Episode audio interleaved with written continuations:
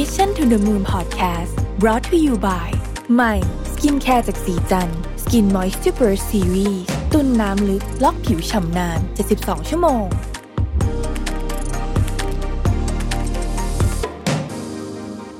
สวัสดีครับ ยินดีต้อนรับเข้าสู่ Mission to the Moon Podcast นะครับ คุณอยู่กับรวิทยานุสาหะครับ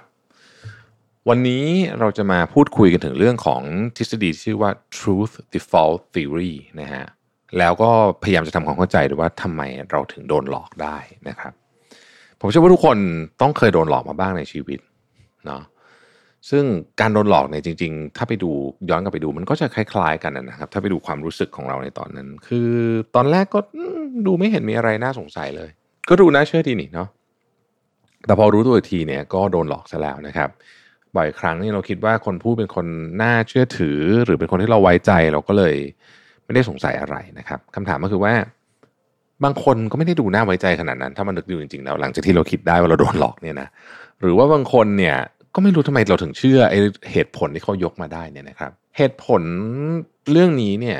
หรือว่าต้องอธิบายว่าเพื่อหาคำตอบว่าทำไมเราถึงถึงโดนหลอกเนี่ย เราคงต้องหยิบยกงานวิจัยของ Timothy Levin นะฮะ Timothy Levin เป็นศาสตราจารย์ด้านการสื่อสารนะครับเพื่อมาอธิบายพฤติกรรมของมนุษย์ของเราอย่างเป็นระบบนะฮะงานวิจัยของอาจารย์ Timothy เนี่ยชื่อ Truth Default Theory หรือว่าทฤษฎีพร้อมจะเชื่อคนอื่น หรือว่าทฤษฎีพร้อมจะเชื่อใจคนอื่นนะครับ คือการที่เรามักจะเชื่อ ในสิ่งที่ได้ยินหรือสิ่งที่ได้รับรู้ไปก่อน โดยไม่ฉุกคิดหรือวิเคราะห์ว่าสิ่งนั้นเป็นความจริงหรือไม่ จากการทดลองของ อาจารย์ทิม o ธีเนี่ยซึ่งมีจุดมุ่งหมายเพื่อทดสอบความสามารถในการจับโกหกของมนุษย์เนี่ยนะครับ เขาได้อัดเทปวิดีโอสัมภาษณ์คนสองกลุ่ม คือกลุ่มคนที่โกหก 22 คน กับกลุ่มคนที่พูดความจริง 22 คน เราให้คนนอกดูวิดีโอเทปนี้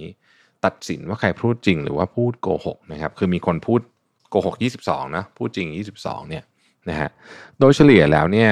ใครก็ตามที่รับชมวิดีโอทั้ง 44 ลายจะตอบถูก 54%ว่าใครโกหกนักจิตวิทยาคนอื่นได้ทำการทดลองคล้ายๆกันผลลัพธ์ก็อยู่แถวๆนี้นะครับ50 กว่า 50 กว่าเนี่ยเมื่อเราวิเคราะห์กันอย่างละเอียดแล้วเนี่ยตัวเลขการจับโกหกได้ถูกต้อง 54%เนี่ยนะฮะเป็นตัวเลขแบบ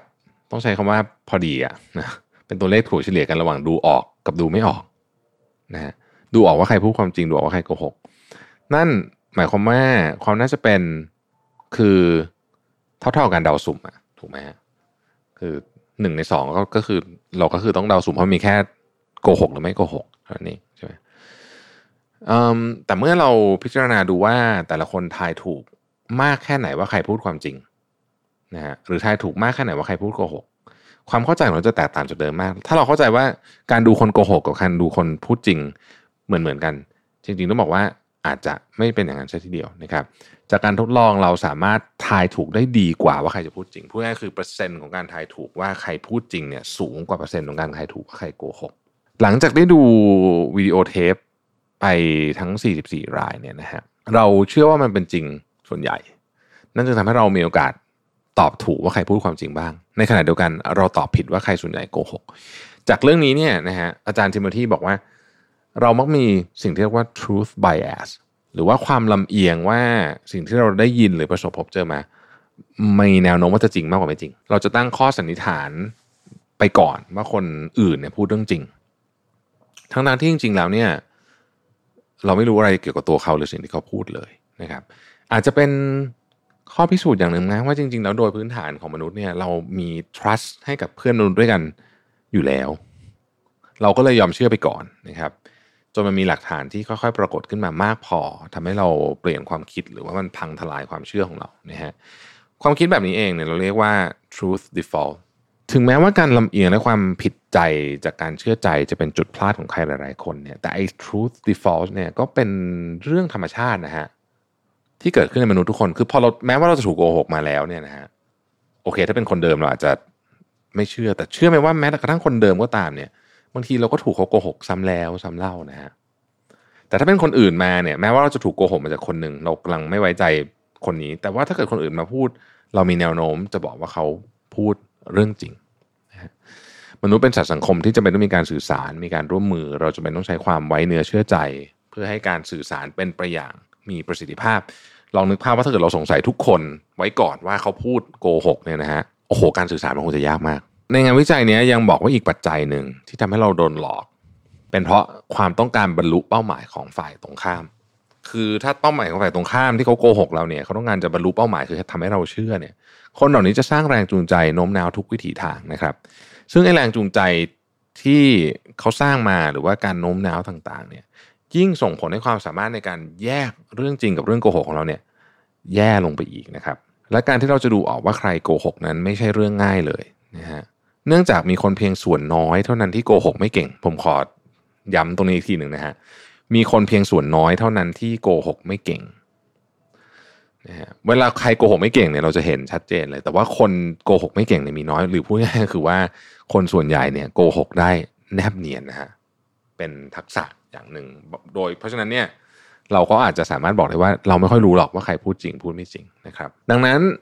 ถ้าหากว่าเรามีเรื่องนี้อยู่ในใจ ไม่ได้หมายความว่าให้เราเชื่อใจเพื่อนมนุษย์น้อยลงแต่อย่างใดนะครับ แต่ถ้าเกิดเรารู้สึกว่าเราถูกหลอกบ่อยอะนะถ้าเรารู้สึกว่าเราถูกหลอกบ่อยนะครับโดนเดี๋ยวก็ตกเป็นเหยื่อแล้วเดี๋ยวก็โดนเป็นเหยื่อแล้วเนี่ยนะฮะเราต้องพยายามป้องกันไม่ให้เรื่องนี้เกิดขึ้นมาได้นะเราก็อาจจะต้องสร้างสิ่งที่เรียกว่าเป็น defense mechanism หรือว่าระบบการป้องกันตัวเองขึ้นมาเพิ่มนะฮะผมคิดว่าการมีพวก critical thinking เนี่ยสำคัญนะ เวลาเราจะเราจะดูว่าใครโกหกหรือว่าใครพูดจริงนะครับ ถ้าเราฟังแค่สิ่งที่เขาพูดอย่างเดียว โดยไม่ดูหลักฐานแวดล้อมเลยเนี่ย อันนี้มีแนวโน้มจะถูกหลอกได้สูงนะครับ ผมคิดว่าความรู้ทั่ว ๆ ไปเกี่ยวกับเรื่องที่เรากำลังจะพูดคุยกันเนี่ย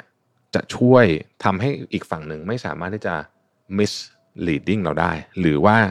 โกหกเราได้นั่นเองเราก็อย่าลืมว่าการโกหกเนี่ยมันไม่มีแค่โกหกแบบจากขาวเป็นดำนะฮะมันมีกลางๆด้วย พูดไม่หมด พูดจริงครึ่งเดียว นะฮะพูดจริงผสมเรื่องโกหกโหนี่ยิ่งยากเข้าไปใหญ่เลยดังนั้นเนี่ยเรื่องนี้เป็นเรื่องที่ต้องฝึก แล้วผมคิดว่าเป็นหนึ่งทักษะสำคัญนะฮะในการที่จะในการที่จะเข้าใจว่าเรากำลังถูกโกหกอยู่หรือเปล่าดังนั้นเนี่ยวิธีการฝึก ผมคิดว่าอันที่หนึ่งอย่างที่บอกคือเราจำเป็นจะต้องรู้เรื่องที่เราพูดกันเนี่ย พอสมควรเข้าใจเนื้อหาของมันพอสมควรยกตัวอย่างเช่นเอาง่ายๆเลยไอ้ที่คนโดนบ่อย ๆ สุดอะเรื่องแชร์ลูกโซ่ นะครับแชร์ลูกโซ่ตอนนี้เป็นกลายเป็นคริปโตเคอเรนซีคือจริงๆมันเป็นอะไรก็ได้นะฮะเพราะว่าทุกคนก็จะมาพร้อมกับเรื่องราวอะไรบางอย่าง ที่คล้ายกันมากก็คือ เอาเงินมาใส่ แล้วก็การันตีผลตอบแทนสูงๆนะครับ แล้วก็พอผลตอบแทนสูงๆเนี่ยเราก็บอกว่าการันตีด้วยนะ คือได้เท่านี้จริงๆนะครับแล้วก็รอบแรกๆก็จะได้จริงๆ เราก็เลยดีใจ แล้วก็เอาเงินมาใส่อีกนะครับรอบของพวกแชร์ลูกโซ่มันมักจะสั้นด้วยนะเป็นหลักเดือน นะฮะเพราะฉะนั้นเนี่ยเราใส่เงินเข้าไปแบบเดือนเดือนหนึ่งก็ได้กลับมาสามสิบเปอร์เซ็นต์สมมตินะฮะหนึ่งเดือนสามสิบเปอร์เซ็นต์นะเราก็รู้สึกว่าโอ้โหดีจังเลยไปชวนญาติพี่น้องอะไรมา แล้วก็มาเอาเงินเก็บทั้งหมดมาให้แล้วในที่สุดก็ลูกช้าจ่ายรอบวงคำถามคือเราจะป้องกันเรื่องนี้ได้ยังไงนะครับสำหรับแชร์ลูกโซ่เนี่ยนะฮะแชร์ลูกโซ่เนี่ยความเข้าใจด้านการเงินพื้นฐานมันก่อนเพิ่งคุยกับพี่หนุ่มมันนี่โคเรื่องนี้ความเข้าใจด้านการเงินพื้นฐานเนี่ยสำคัญมาก การลงทุน ในสินทรัพย์อะไรก็ตามนะฮะในสินทรัพย์อะไรก็ตามเนี่ยได้ผลตอบแทนปีละ 15%ปีละนะฮะนี่ก็เยอะสุดๆแล้วนะครับ นี่ผมพูดถึงแบบกองที่เขาไปเล่นพวกหุ้นทั่วโลกแล้วใช้ AI ทำแล้วก็เป็นเสี่ยงสูงสุด ๆ เลยเนี่ยนะครับแบบว่าเป็นแบบ super high risk เลยเนี่ยได้15%นี่ก็ก็เยอะแล้วนะครับ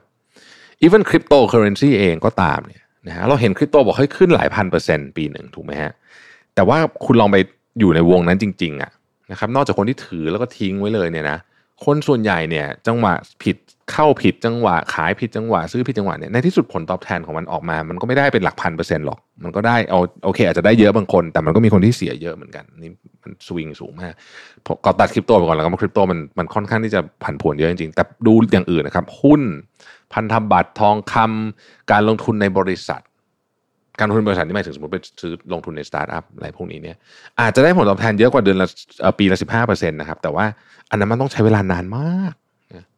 คิดถึงคิดย้อนมาได้นะฮะมันก็มีช่วงที่ขาดทุนช่วงที่อะไรด้วย ดังนั้นเนี่ยถ้าเราเข้าใจถึงถึงพื้นฐานนิดนึงว่า เรากำลังคุยเรื่องอะไรอยู่ เราก็จะจะมีโอกาสถูกหลอกน้อยลงใช้คำนี้แล้วกันนะครับแล้วคำถามแล้วเราจะรู้เรื่องพื้นฐานเกี่ยวกับเรื่องที่เรากำลังจะคุยได้ยังไงนะครับหนึ่งในสิ่งที่ผมคิดว่า เป็นอาวุธสำคัญมากที่สุดของ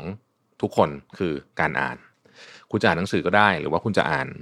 อะไรก็ได้ แล้วคุณจะคุณจะมีคล้ายๆ กับผมขอใช้คำว่าเบสไลน์แล้วกันว่า มันควรจะเป็นแบบประมาณเนี้ย